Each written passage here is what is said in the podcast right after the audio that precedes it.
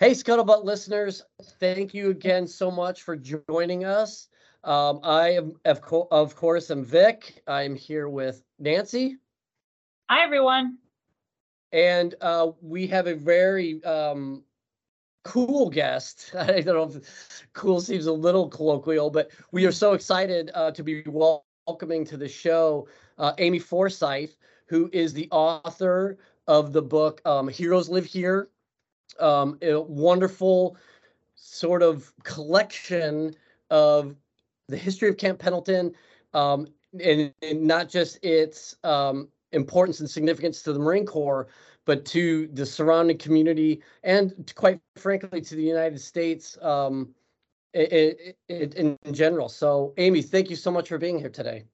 Well, thank you for hosting me. I it's a pleasure to be with you today. Really, truly um, wonderful to tell the stories written by Marines for Marines, and uh, love to share more of that with you. Yeah, I'm really looking forward to diving into it. I mean, just on its surface, I mean, even just looking at the cover of the book there behind you, I mean, the the the visuals are just absolutely stunning, and it's definitely something that me having grown up in the area and then having served at Camp Pendleton, you just sort of take for granted that like, oh man, it's zero dark stoop and we're going out to the field. But the things that you see out there, I mean, it's just absolutely gorgeous. Um, and it's every realtor's dream if the Marine Corps ever leave. Um, and so thank you for sharing your vision uh, and your narrative. And like you said, you've had um, there's uh, stuff in there written for Marines by Marines. One of them, Sergeant Major LaHue, who's a friend of the show, um, who we actually just had in studio uh, last week. Um, so really great book. I can't wait to dive into it. Um, and you uh, are coming to us from the, the Camp Pendleton area. Is that correct? That's right. I uh, live and work around on Camp Pendleton, and I live uh, just east of there in Fallbrook. But it's where I was stationed uh, for many years, on and off. I deployed to Iraq and Afghanistan from Camp Pendleton, stepped off from the grinder down there at Camp Del Mar. It's just been home to many um, life enriching experiences, and uh, my time serving as an enlisted combat correspondent many years. I've uh, been to every training range. I know every nook and cranny of the base, and so it's really been my my home base for many years, and I, it's my second home away from home. Even though I was born and raised in Northern California in Sonoma County in a, a town called Santa Rosa, but I was really drawn to join the Marines because my grandfather served in the Marines as an Amtracker, and uh, he, Yeah. he himself went through some training in the early days when Camp Pendleton first stood up. Uh, 1942 is when it was uh, officially dedicated as a base. And uh, just Yeah, yes, I love Yes. it. loved hearing Well- those stories. Yeah. So, so here's why I'm excited to have you on the show today, Amy. Because okay, Vic, you're a Marine. I'm a journalist. Amy, you're a Marine and a journalist. So I, I feel like we've achieved some kind of uh, journalism nirvana here for me. So can can you tell us a little bit about about your career as a Marine journalist?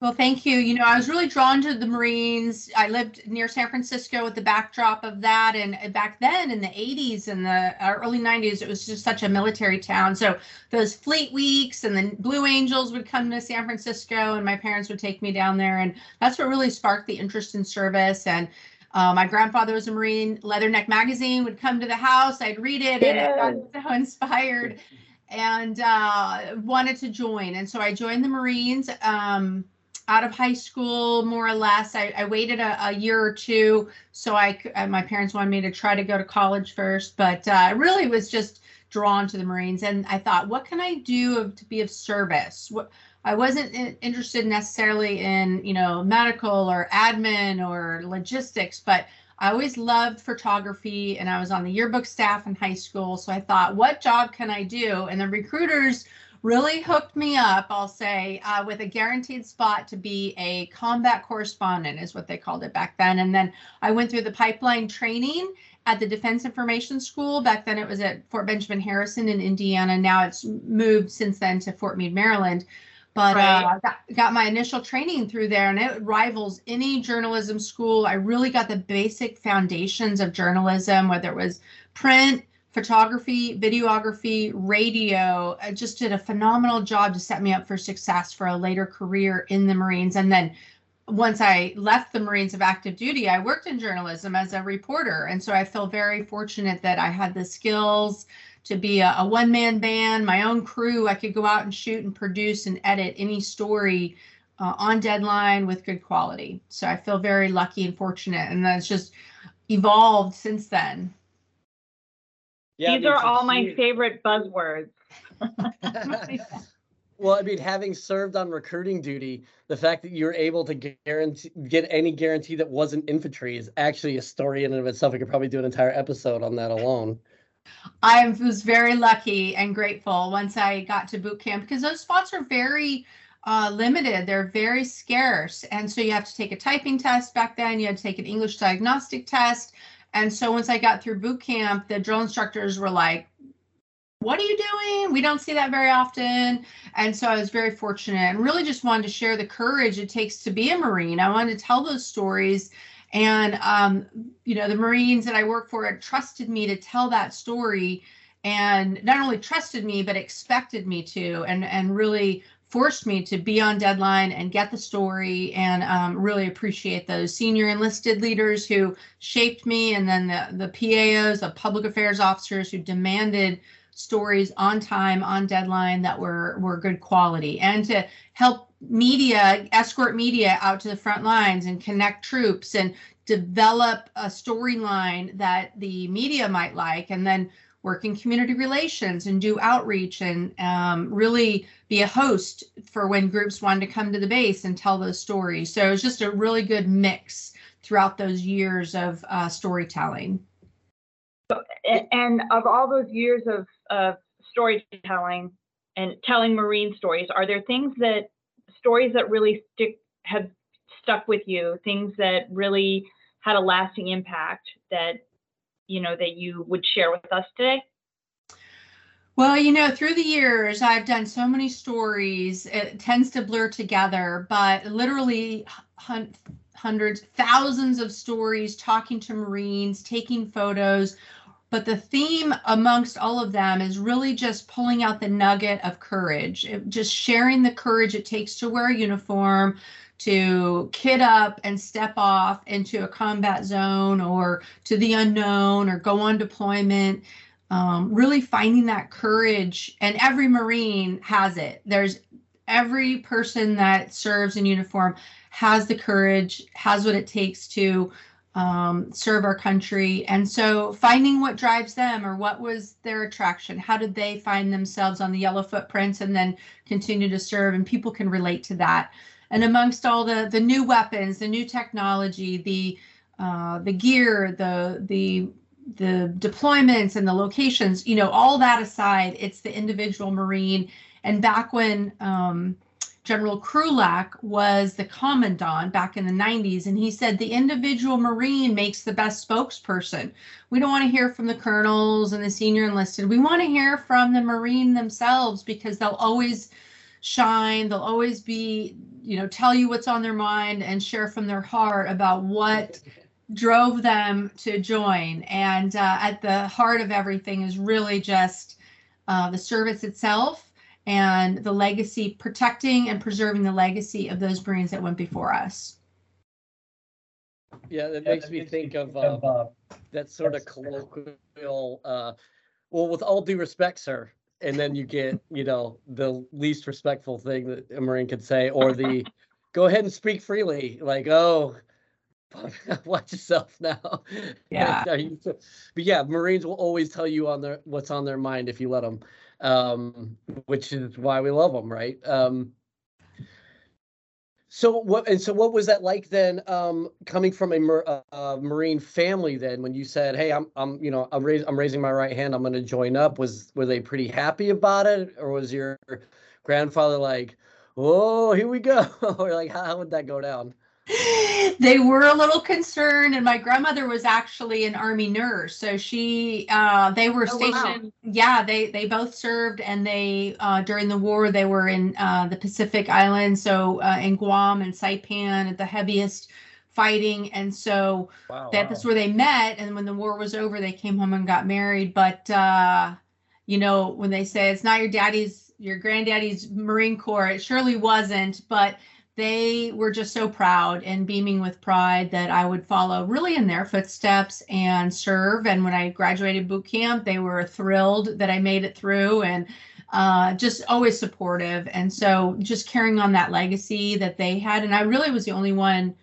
of our big family who decided to serve. And so they felt very um, proud and a connection with me because of all the many, many grandkids. I was the one that picked up on that and wanted to serve. And so um, I love their stories of service and their re- they started going to reunions with the Amtrakers and then you know the the nurses that my grandmother served with and so just watching them reconnect after many years of not having any connection with those people that they served. Like, how could you go 30 years and not talk to the people that you served with? But that was that was the case. Everyone went their separate ways, and there was just no way to reach people. And so uh, I loved that, and they were proud of me and just lived to see me go through deployments through Afghanistan and Iraq. And so that made me um, very proud that they could at least see that I had made it through and survived, you know, really just um, go on to tell the stories. They would send clippings of newspaper articles from, you know, wherever or see stuff that I'd written. And, and that was just, you know, a source of pride for them.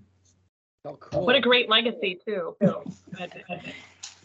Yeah, I mean, speaking of legacy, like did the did that legacy dawn on you while you were in uniform? You, you mentioned, you know, being at the grinder at, at uh, Camp Del Mar. I mean, Amtrak heaven, right? And so, like, it, d- did that really seep in then, or was it once you sort of um were a little more removed from it, then you look back and go, oh my gosh, Well, actually, while I was on active duty, and this was in the 90s, they had dedicated the Amtrak Museum down there at Camp Pendleton, and my grandfather was a catalyst for that.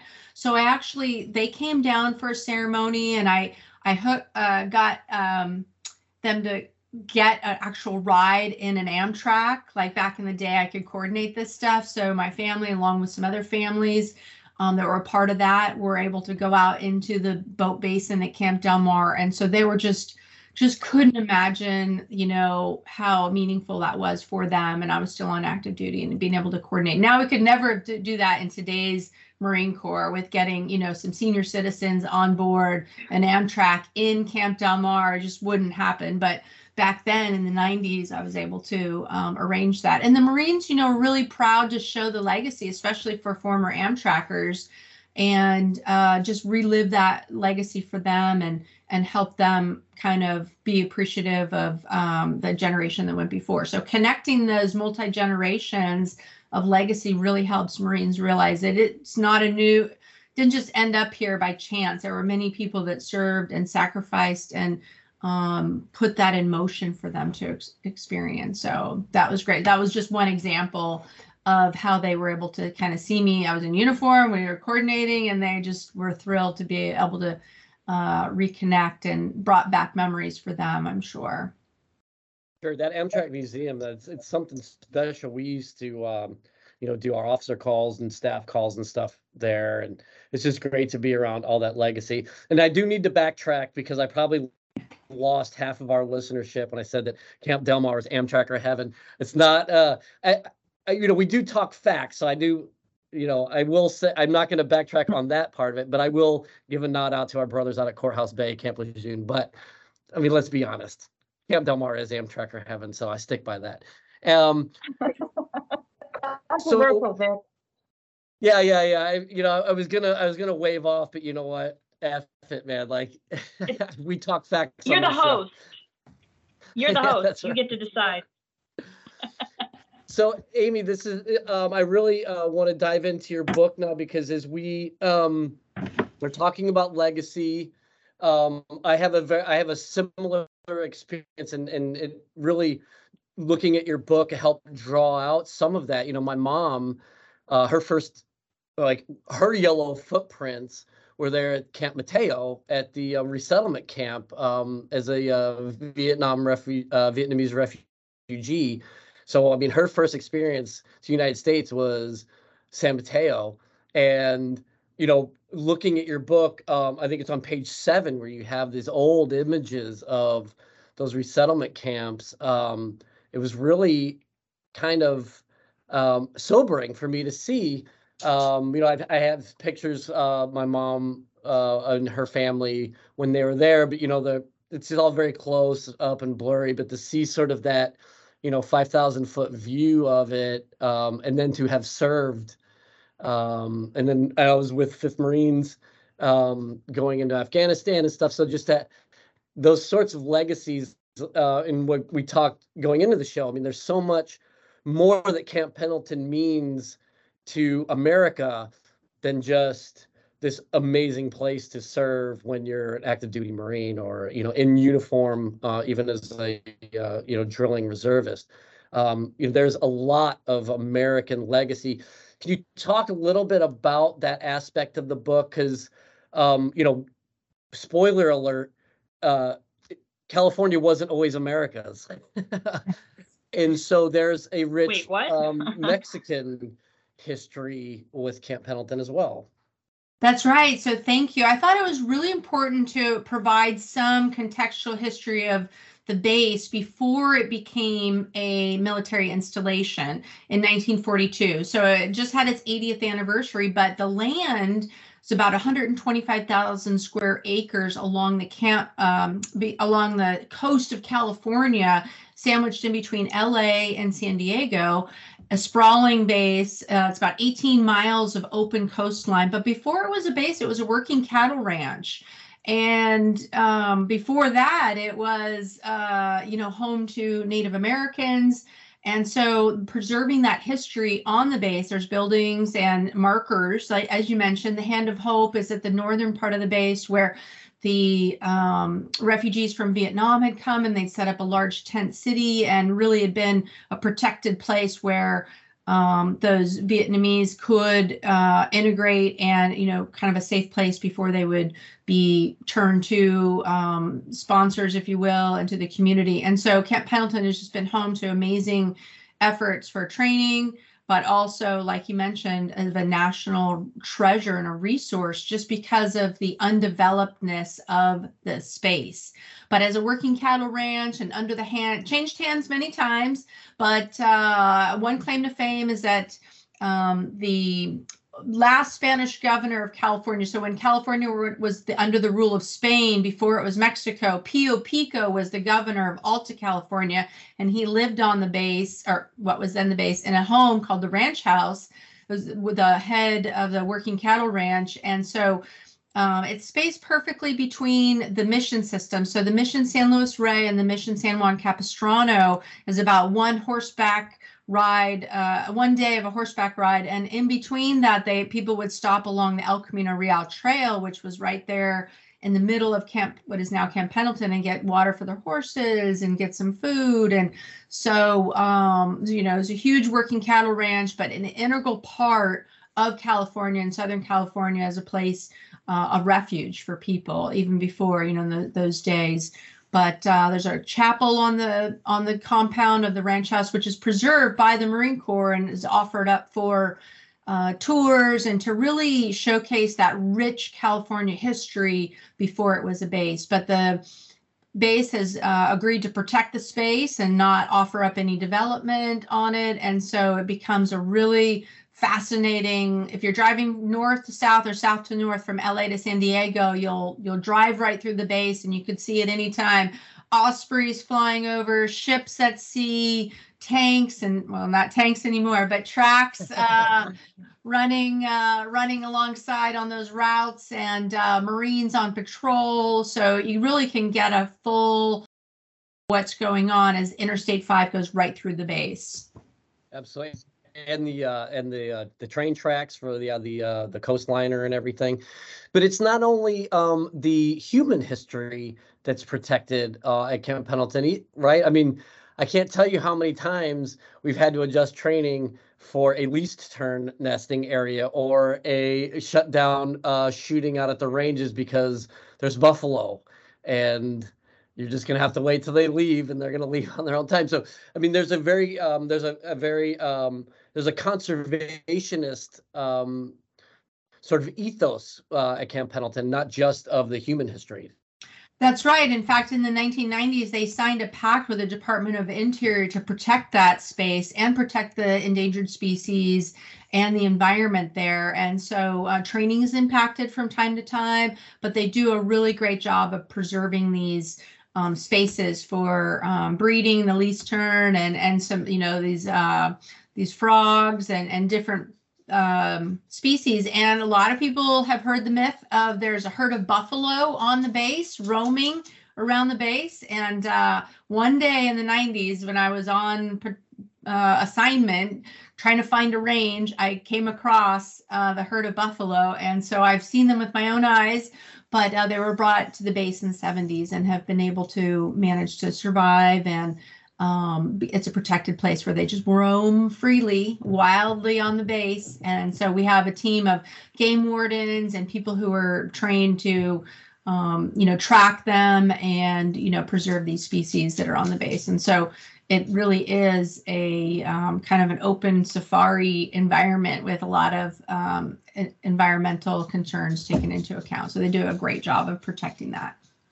Yeah, yeah, the buffaloes, that's a real thing. I, I can't tell you how many of my day shoots turned into night shoots because of those damn buffalo. Um, but also too, like um, they also are doing a lot to um, sort of uh, galvanize the coral uh, by you know setting up a lot of the artificial coral off of there that's been um, eroded due to you know all of the various reasons why coral reefs and things are are being eroded. So, yeah, it's really great. Um, but I guess going into then looking at the book from a, uh, I guess a stylistic standpoint, like what was sort of, I think we we can get sort of the gist, but I wanted to hear, I guess, in your words, like what your impetus was in writing the book. Um, you obviously speak very passionately about the history and then your your own personal legacy, but why why this book and why this book now?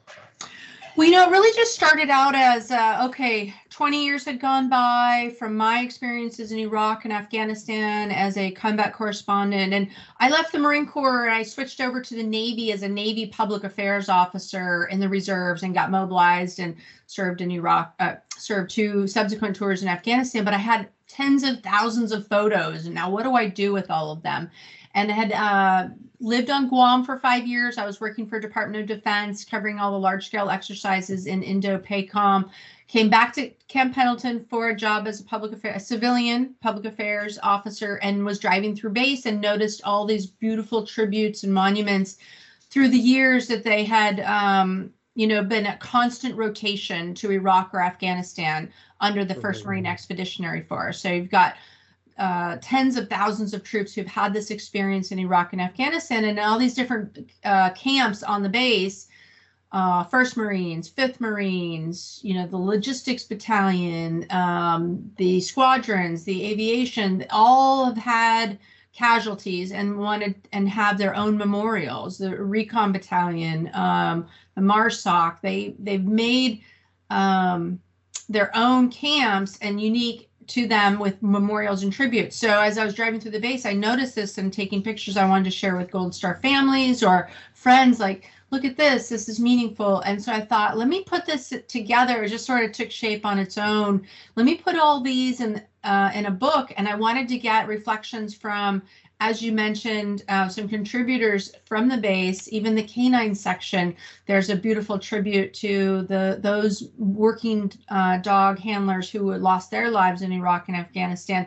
So I took in a myriad of different um, stories and reflections from people who'd served on the base. And the forward was written by Lieutenant General Larry Nicholson, who I'd served with in Iraq. And when he accepted, I knew that I was onto something special because he had also served at Camp Pendleton for many years, being the 1st Marine Division commander, and knew the impact that the base was making. So it kind of took its shape. And so I thought, well, if all these other veterans are writing uh, stories and reflections about their time, why not me? So I put together my photos and more of a coffee table book, big big writing, big lettering, a lot of photos. I know Marines just kind of it reads more like a magazine than than a book. And so that was my style of, of putting together just a compilation of uh, contributions from people and friends of mine that I know and really personal stories and connections that I, through my research, I learned that more Marines and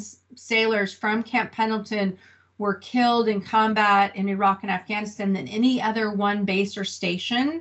And so that's a heavy toll on any one community in our country. And so that story just um, had to be told. And so luckily, I've gotten a lot of great feedback. Yeah, it's a beautiful book. I mean, really, what you said about it being a coffee table book, um, visually, it's very stunning, very appealing. Um, once I, you know, I, I flipped the first page and I was in. So I, I think people are really going to enjoy. Um, and I particularly like all the old photos and the, the history of the base and the area around there. I think that was um, that's one of my favorite things to look at. Um, so I, when you were doing your research, did you find out anything that you didn't expect to find out about the area or about Camp Pendleton? Well, you know, I had been telling the story for many years, uh, on and off. Uh, Camp Pendleton's been my home station. But what I did learn is that, you know, as I mentioned, um, the numbers, the numbers of Marines yeah. killed, uh, it just blows my mind. From so, actually, um, the book was at the printers. The final approved manuscript was at the printers, as you recall, last August 2021 or in August 2021 when we were doing the evacuation in Afghanistan.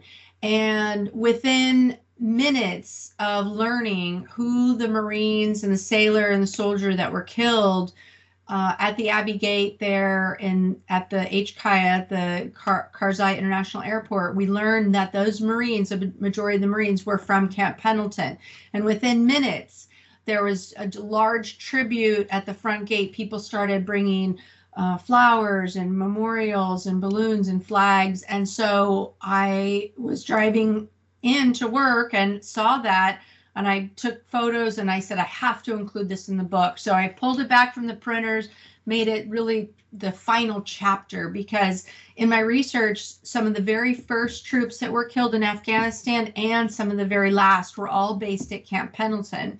And so those were just bookends that had to be told. And so if it brings comfort and closure to the families, the Gold Star families, and the fellow Marines that served with these troops, to know that just the care that and consideration that goes into the base, which will always remain the same. The Marines will always change out and they come and go um, on the daily. You know, people are there for two years and they they move on or come back after years. And so the book is just sort of a steady uh, look at from start to finish. And so from the very first is what I didn't know is that um, there was an aircraft that flew into uh, a side of a mountain, um, a squadron and uh, C-130, I want to say, and killed the crew, and they were from Camp Pendleton, and those were in the early days. And so um, just tragic. And then, of course, the final chapter is that those Marines were from First Marines at Camp Pendleton who died at the Abbey Gate. So uh, knowing all this and putting it together so people can kind of have a chronological sense of what what was going on there uh, was important to me. And did that contribute? I mean, well, obviously, you know, not the the final situation, but but did that contribute to how you gave the name "Heroes Live Here"? Um, the title of your book. How did you get that idea? Well, it was just a sense of, uh, boy, there is a lot of people that have come through Camp Pendleton, some notable names. Of course, John Basilone uh, from World War II. So the streets are named with these heroes' names on them. And so just knowing that they were once stationed there. And then through my research, too, I learned that people may remember a movie called Taking Chance starring. Kevin Bacon with a, um, a Marine named Chance Phelps, who was stationed at Camp Pendleton, and that's who that the movie was based on.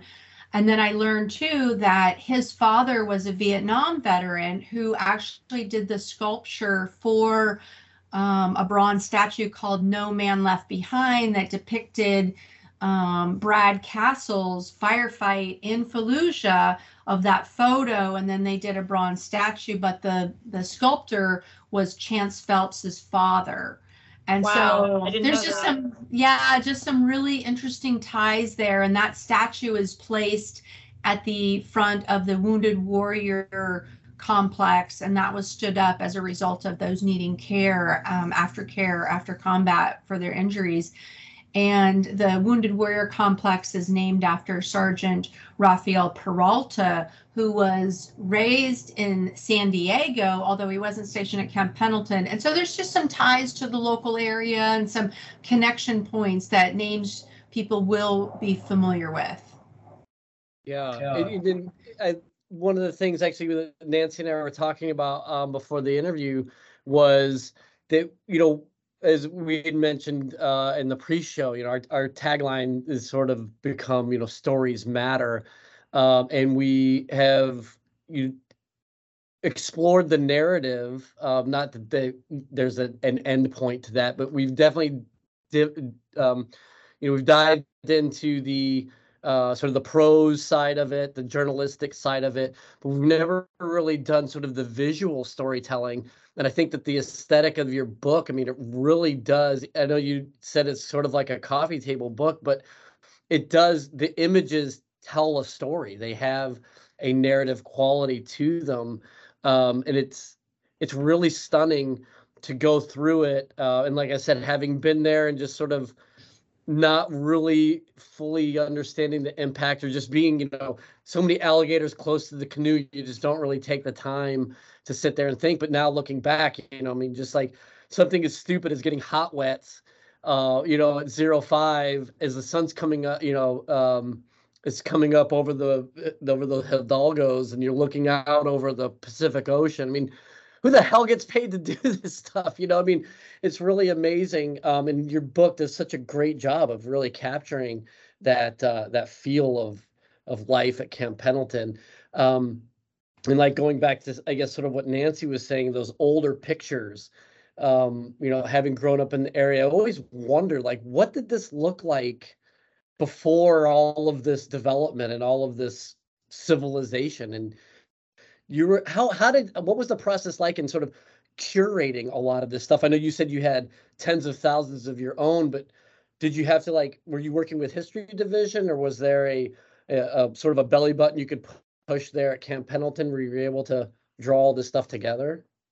Well, I did actually. I worked with the Camp Pendleton History Department. Um, a woman named Faye Jonason, who I'd worked with, with for many years when um, she was under the Public Affairs Office, and then I worked through the Camp Pendleton Historical Society as well. And their goal is to preserve the legacy of Camp Pendleton and work to some projects there to um, to really uh, share the history of the base and preserve that the ranch house complex and some other um, older buildings. And so Camp Pendleton is actually has a lot of new buildings, but that first Marine Division headquarters building, they call it the White House. It was one of the original structures on the base. And so trying to find the balance of like, yes, that we have to modernize because it takes a lot of money to maintain these old buildings, but um, this is legacy. And so trying to preserve some of that, uh, finding the balance. But I love all those old photos, but I was very grateful that they um, offered up a, a, a bunch of those, and I chose the ones that I thought depicted the base and could share and give people a sense of what it was like, even though not much has changed, honestly.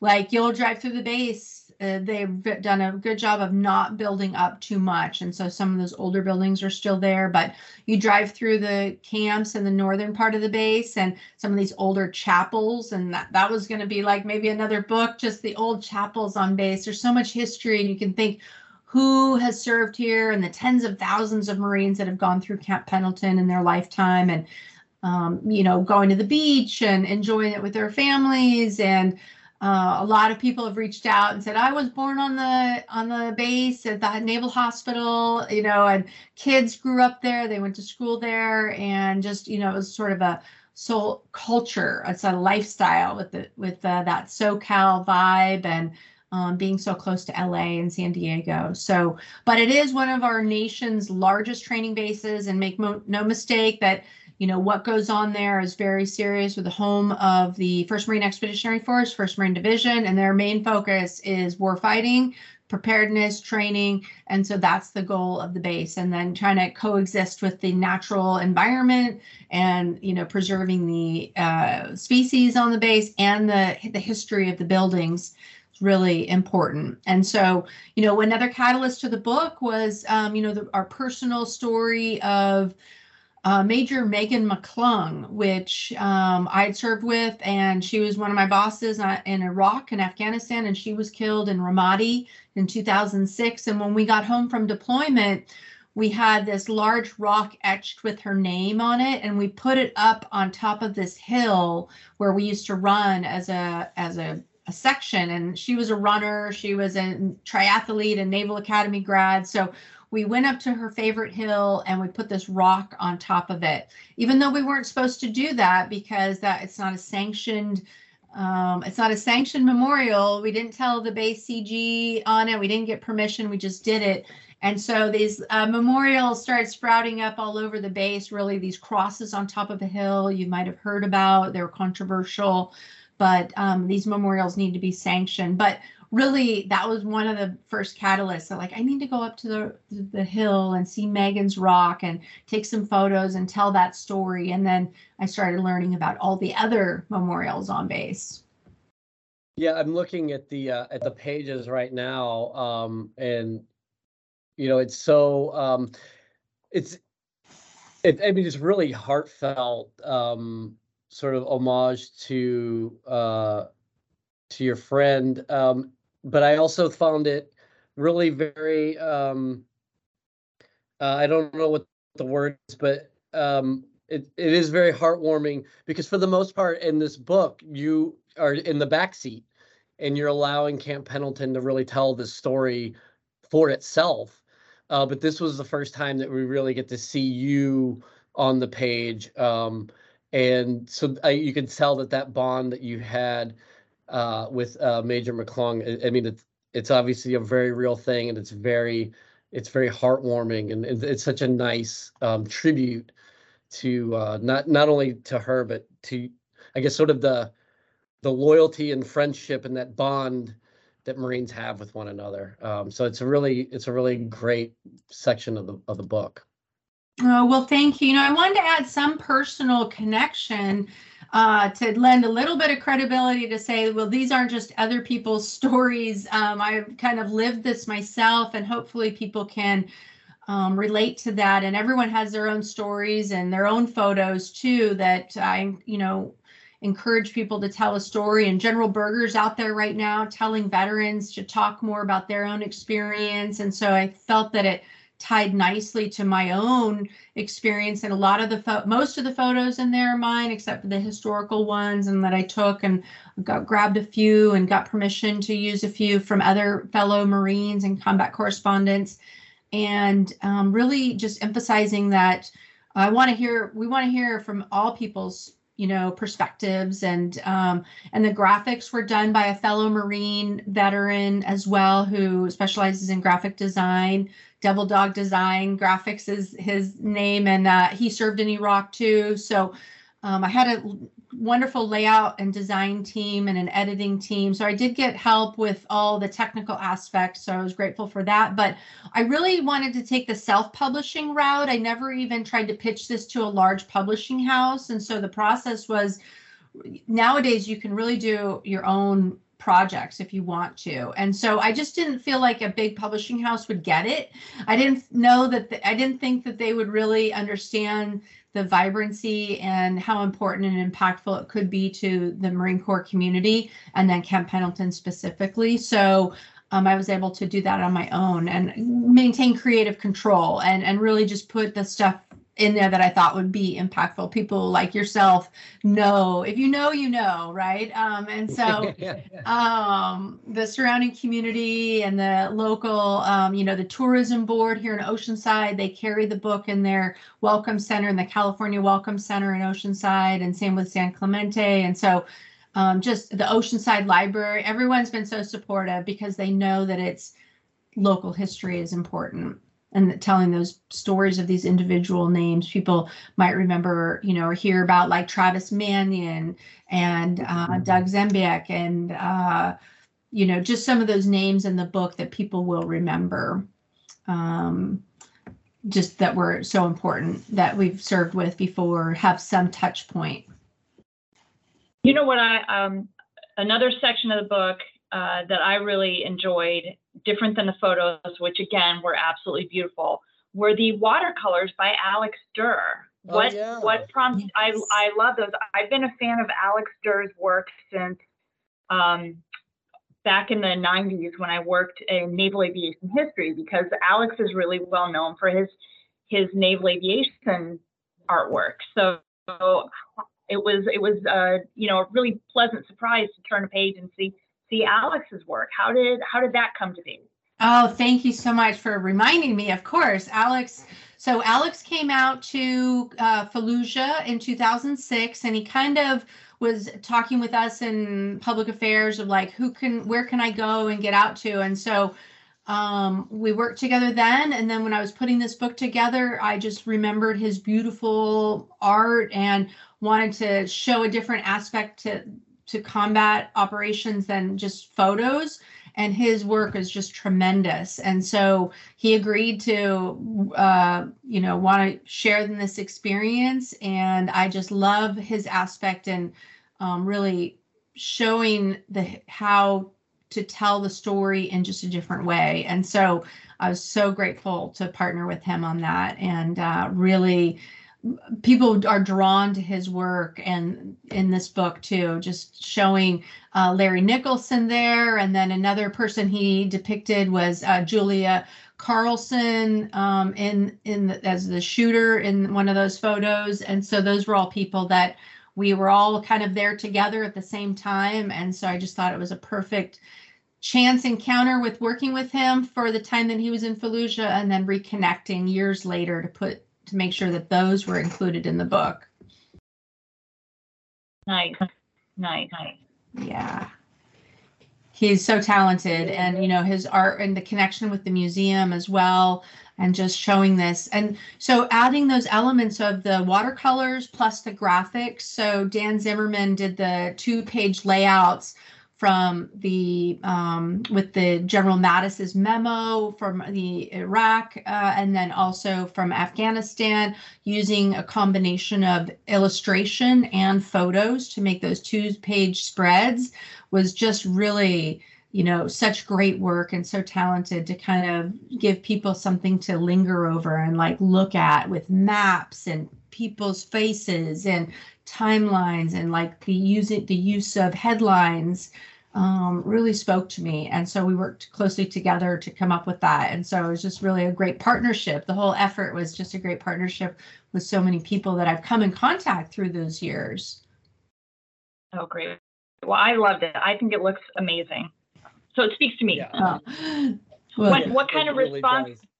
Besides the response from me just now? What other what how are people responding to it so far? Well, you know, I had the distinct pleasure of um, presenting a book uh, to the Zembiec family, Doug Zem- Major Z- Doug Zembiec's parents, um, two weekends ago. That they came to Camp Pendleton for the 14th annual Recon Challenge, where uh, Reconnaissance Training Company hosts this enduring, um, grueling course and competition where Marine Recon Marines can. Um, compete really uh 25 mile course with swim live fire exercises so they came under uh, with the uh, marine reconnaissance foundation as guests of theirs and i got to meet with them and so they were just so moved that i would include doug in the book and that just makes me feel so great and you know of course megan mcclung's mother and her brother were just so supportive but the response from even uh, at the commander level, they're just blown away and just, you know, it's something that they can tangibly kind of piece together their own experiences of having either deployed to Iraq or Afghanistan and been a part of these events that take place that are showcased in the book. And so just being able to touch people in that way and make sure that they have sort of, I would say it's a yearbook lasting 20 years. It's a, it's a 20 year yearbook but uh, the Marine Corps kind of got away from doing these uh, float books or deployment books. Now with everything going digital,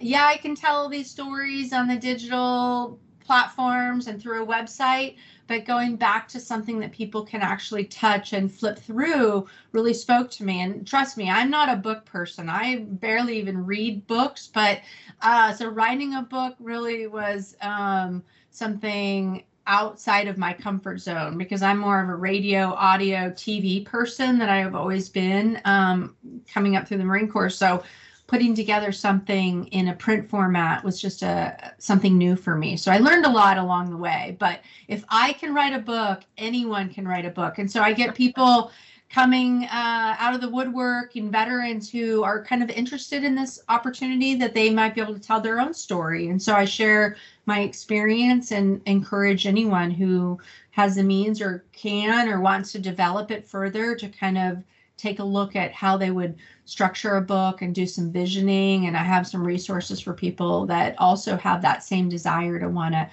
tell their stories. Very therapeutic for me, for sure, but that's Right. how I did it. But I, I hope that it brings comfort and closure for for some people um, who are touched by the people in the book. And, and along those lines, um, as far as like resources, uh, towards the end of your, well, actually at the end of your book, you show a lot of these partnerships um, and organizations and foundations that are there to serve Marines, help Marines, provide for Marines. Um, can you talk to us a little bit about that in particular, uh, your partnership with the uh, Semper Fi Fund um, and some of these organizations that you have um, here in this book? Yes, thank you, Vic, for asking because that's kind of my one of the most favorite parts of the book is having those resources pages. And so, if you know the story of the Semper Fi Fund, uh, Semper Fi and America's Fund for your listeners out there, it was the original nonprofit organization organized around the kitchen table from some Marine spouses back in 2003 from right here at Camp Pendleton. And I was a part of watching them grow and helping tell their story of how they were helping raise money and uh, because i was uh, working and living around camp pendleton at those days. And um, the guenther family i think that was one of the ceos at the mef where i was uh, working for in public affairs. So it was really a, a team effort. And so they just i just had to have them a part of the book a part of the book with me and asked if they could i could help sponsor, promote, and be a part of that and raise money for them and awareness for them. But those resources pages in the sea, the mass sea of nonprofits supporting veterans, you don't know who to trust or who are legitimate and who really are doing great work. So each of those listed, I think there's 26 listed that I personally have a connection with or that I know people that work there.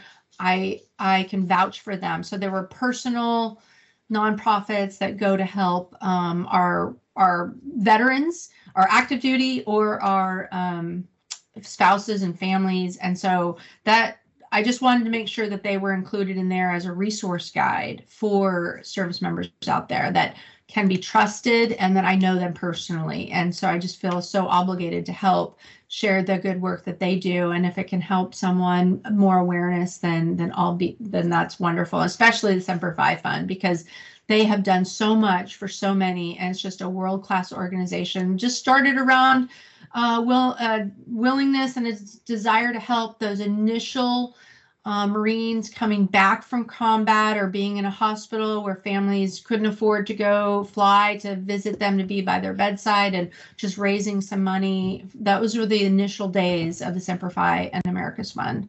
So that is an amazing story of how it's grown so much and done so much good uh, and expanded beyond the Marine Corps. That is a, re- they're a great organization. It's tremendous uh, legacy and um, just the work can't be understated um, or overstated really. So it's just really great. Yeah, absolutely. And then, so what's um what's next for you then, Amy? Well, you know, I am want to turn Heroes Live Here into a more of a video project to get people um, to, you know, share their stories, take a camera crew on base and do some exploring of those sites. Because once you get out there and you really see and you go to these historic locations and you get a sense of what it's like, the vastness of Camp Pendleton. So I'd like to put that together and then possibly another book. I've been really thinking about um, doing a like a patriotic journal. I think that or calendaring a, a journal with some inspiration, uh, patriotic inspiration. I think people could really, um, if they, I am a big fan of writing things down uh, in a journal or just having white space to write things down, some thoughts and notes, or else I forget it. Uh, but also, I'm right there with you. exactly right. So, um, with that though you know some inspiration of of patriotism. I think that uh, people can if they just had it written down some inspirational quotes and different things. So using the book format to put that together um, and so in 20 uh, 25 26 will be the america's 250th anniversary. So if i um, can time it out right you know that 250th anniversary of our country paired with a patriotic journal that's kind of what i'm shooting for. I know that could be aspirational but that's what's on my uh, radar for the future is just a passion project. Oh, that's neat that's neat. And neat. Yeah and continuing to serve so luckily my transition from the Marine Corps, being an enlisted Marine, going to becoming a Navy Reserve uh, public affairs officer has been phenomenal. I have absolutely no regrets about that decision to take. Uh, I'd served in 18 years in the Marines, active and reserve, and been mobilized several times to becoming a Navy PAO.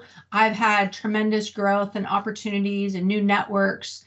Um, and you know I still maintain a lot of my Marine networks as well because once a Marine, always a Marine. I identify mostly as a Marine. Uh, but being able to continue that legacy and, and the work and really with the foundation of being the Marine Corps. And so I'm always sharing with people, Marines who want to, you know, continue the journey really. And the Navy is such a great place to do that, or, you know, translating their skills as enlisted into becoming an officer. And so they say, uh, the best Navy officers are usually Marines um, who are former Marines, and so um, doing that and and uh, you know mentoring and coaching uh, in the communications field, I, I, just love sharing. You know all the hard lessons I've learned. I've made a thousand mistakes, so people don't have to make my same mistake. But talking about communication and journalism and inspiring people to use their GI Bill like I did, go to get their bachelor's degree and go on and get their master's degree and pursue a job in communications like you did, Vic. I mean, it's just, it's so rewarding and fulfilling. And working in journalism now has never been easier. I want to say you have more access. You can learn, teach yourself how to edit video or, you know, create content that will inspire the next generation. So, really just, um, showcasing you know the ways to do that and then you know helping to move the message forward on patriotism and inspiring the next generation to serve because reaching that next generation is is a lot harder these days. And so if our stories can reach that next generation and someone picks up a leatherneck magazine and sees someone and says hey i want to I want what he has or I want what she's doing. Um, that's really important. And our national security depends on it, really. And that's the communicating like our national security depends on it has always been an imperative for me because we truly are at a critical time where we have to communicate as if our national security depends on it. Our future recruiting efforts, our future force depends on it, and that we are sharing those stories of courage and legacy and inspirational um, ties to what we want to see for the future. Oh, well, yeah, really. Your, uh, oh, go ahead, Nancy. no, I was just going to say really interesting, and it's it's so true. What appealed to previous generations in terms of recruiting is most certainly does not appeal to the coming generations. It's you know they're going to have to be um, convinced a different way, and it, and and it's just a different way of looking at. A, it's just a different solution, a different way of looking at telling stories, which is really the key here. Once again, telling telling stories. That's what's going to appeal. And and stories like yours are are really incredible um, and inspiring for young people to hear that you know what you what you got are some really important skills that translate across a variety of fields and into civilian life. Yes, thank you, Nancy. You know, um, inspiring that next generation is really a calling now. It's my service now, is because if you know, I I barely graduated high school. Like I was an awful student in high school, and I just couldn't have imagined, you know, doing anything as great as serving in the Marines. So I was just lucky to be a part of that team and riding that wave post uh, Desert Shield, Desert Storm. I was just loving every day, and it was a challenge for me. I loved it. Um, but you're right. Today's kids need to see, and I, you know, trying to break that veteran stereotype of being homeless or um, not having any skills or directionless. Uh, you know, Vic and I, we we want to break that mold and showcase the best of veterans, and that veterans are out there leading and uh, doing so many amazing things, and um, for that next generation to be inspired and say, I want to be like that person, and I can do that. You can do that too, and so that's uh, that's where I'm at, and so I've been fortunate to be invited to go talk to like um, junior ROTC groups and some college students, college age, and really hit people where they're at that moment of truth where they have to make decisions, hard decisions about what to do with their future. And so I encourage all veterans to share their story and um, inspire that next generation because it's not just a recruiting effort, it's literally a national security